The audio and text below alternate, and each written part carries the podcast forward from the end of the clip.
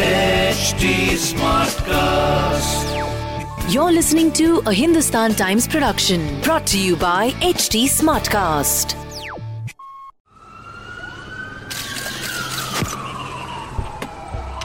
Crime stories हम सभी लोग कंज्यूम करते हैं क्योंकि या तो हम क्राइम का शिकार होने से बचना चाहते हैं या क्रिमिनल बिहेवियर समझना चाहते हैं क्राइम स्टोरीज सुनाने से मेरा मकसद आपको सतर्क करना है और क्रिमिनल माइंडसेट से वाकिफ कराना है। नमस्कार, मैं शिव सनी, हिंदुस्तान टाइम्स का क्राइम रिपोर्टर आप सभी का क्राइमा फेशी में स्वागत करता हूँ। क्राइमा फेशी असली क्रिमिनल इंसिडेंट्स पे आधारित एक ऑडियो शो है। इस पॉडकास्ट में कई ऐसी कहानियाँ सुनाई जाएँगी जो ट्रिगरिंग हो सकती है। इसलिए आपसे अनुरोध है कि आप सोच समझकर इस पॉडकास्ट को सुनने का फैसला लें। यह पॉडकास्ट एच टी स्मार्टकास्ट की प्रस्तुति है, जो कि इंडिया का fastest growing podcast producing platform है। तो चलिए सुनाते हैं आपको आज की कहानी।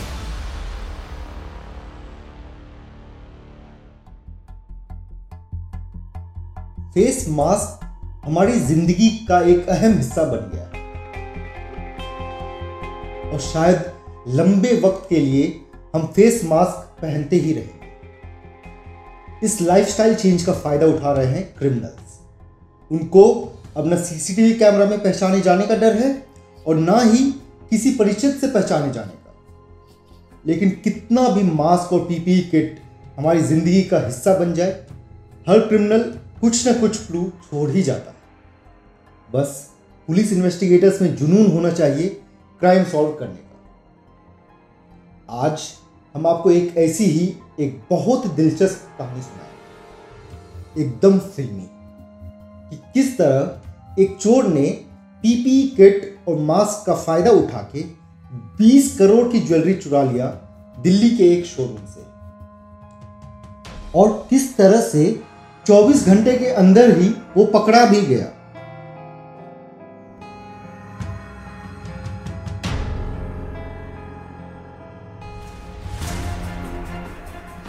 ये 2021 के शुरुआत की बात है। और हम आपको ये थोड़ी सी पुरानी कहानी इसलिए सुना रहे हैं कि एक तो कहानी बहुत ही दिलचस्प है और दूसरी बात ये कि लॉकडाउन की वजह से अभी बहुत सारे क्रिमिनल्स अपने घरों में दुबके बैठे हैं।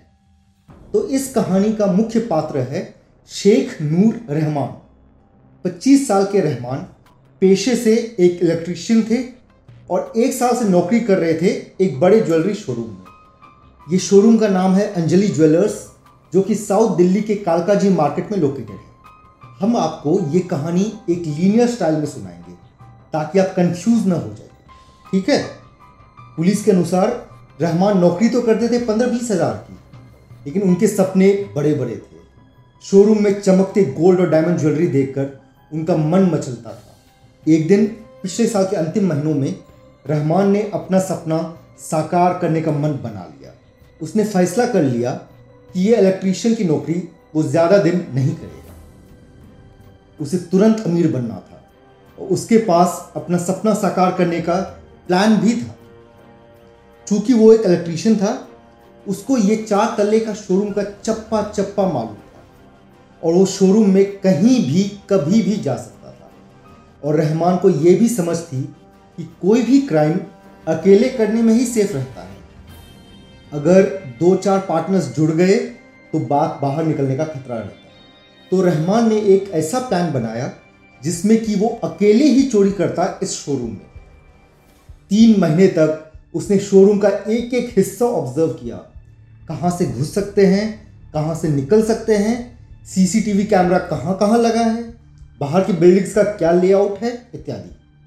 फिर उसने अपने पॉकेट से इन्वेस्ट किया पचास हज़ार रुपये वो सामान खरीदने के लिए, जिससे कि वो शोरूम में घुस सकता था। एक iron cutter gas cutter suitcase एक बड़ा सा बैग रस्सी एक्सेट्रा और फिर प्लान के अनुसार चोरी की रात से एक हफ़्ता पहले उसने पंद्रह दिन की छुट्टी ले ली और सबको बोल दिया कि वो अपने घर जा रहा है बंगाल में। और उसने ट्रेन के टिकट्स भी बुक करा लिए। उसका प्लान ये था कि अगर बाद में पुलिस इस पर शक करती तो ये छुट्टी और ट्रेन टिकट्स इनका एलिबाई बनता। इन एनी केस चोरी की रात नौ बजे वो पहुँच गया। ज्वेलरी शोरूम के पास अपना सूटकेस बैग रस्सी, वो सारे कटर्स लेकर के। लेकिन उस वक्त रोड पे अगर कोई रहमान को देखता तो उसको पहचान नहीं पाता। पता है क्यों? उसने एक पीपीई किट, बड़ा सा मास्क और हैंड ग्लोव्स पहन रखे थे। कोई देखता तो सोचता कि ये कोई डॉक्टर था जो कोरोना पेशेंट्स को ट्रीट करके हॉस्पिटल से घर लौट रहा था। एनीवे anyway, रहमान की तैयारी पूरी थी। उसने शोरूम से दो मकान छोड़कर एक अबैंडेंड बिल्डिंग पहले ही आइडेंटिफाई कर लिया था। तो जब वो नौ बजे वहाँ पहुँचा तो उस अबैंडेंड बिल्डिंग में घुस गया और वहाँ दो घंटे तक छुपा रहा जब तक कि बगल के दो रेसिडेंशियल बिल्डिंग्स के लोग सो नहीं गए। और जब वो लोग सो गए तो रहमान अपना सारा माल और टूल्स लेकर दोनों बिल्डिंग्स फांद गया और पहुँच गया शोरूम के छत पर। आपको बता दें कि ऐसा नहीं था कि शोरूम भगवान भरोसे था। अंदर में सीसीटीवी कैमरास तो थे ही, बाहर भी पाँच पाँच सिक्योरिटी गार्ड्स राइफल बंदूक लेकर पहरेदारी कर रहे थे। लेकिन रहमान के पास भी एक लगभग फुल प्रूफ प्लान था।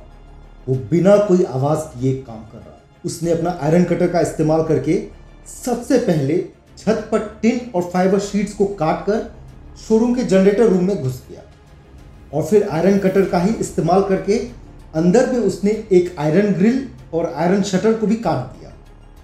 उसके बाद अंदर पूरी तरह से दाखिल होकर रहमान ने अंदर में सिर्फ़ एक सीसीटीवी कैमरा का तार काटा। एक ऐसा कैमरा जिससे रहमान की आइडेंटिटी रिवील हो सकती उसको पता था कि अगर वो सारे सीसीटीवी कैमरास डिस्कनेक्ट कर देता तो शोरूम वाले को शक हो जाता। लेकिन एक कैमरा के बंद होने पे शक नहीं होता। फिर क्या था? रहमान सीढ़ियों से नीचे उतरकर ग्राउंड फ्लोर पे गया, जहाँ सबसे हाई वैल्यू की ज्वेलरी रखे थे। वहाँ रहमान जल्दी जल्दी लेकिन चुपचाप अपना सूटकेस और बैग को भर दिया गोल्ड और डायमंड ज्वेलरी से। और फिर रस्सियों का इस्तेमाल करके बिल्डिंग से निकल गया। फिर रोड पर पहुंचकर एक ऑटो लेकर अपने दोस्त के करोल बाग वाले घर पर चला गया।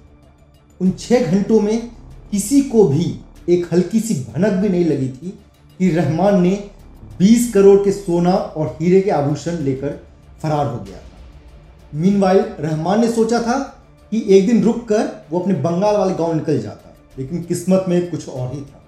अगले सुबह, जब शोरूम वाले आए और देखे कि बहुत कुछ लुट चुका है तो पुलिस को तुरंत फ़ोन किए बहुत ही बड़ा मामला था ये। इतनी बड़ी चोरी, पता नहीं इसके पहले कब हुई थी दिल्ली में। पुलिस ने छानबीन शुरू की सीसीटीवी कैमरास के साथ। और कुछ ही देर में पुलिस को यह समझ में आ गया कि यह किसी अंदर के आदमी का ही काम था।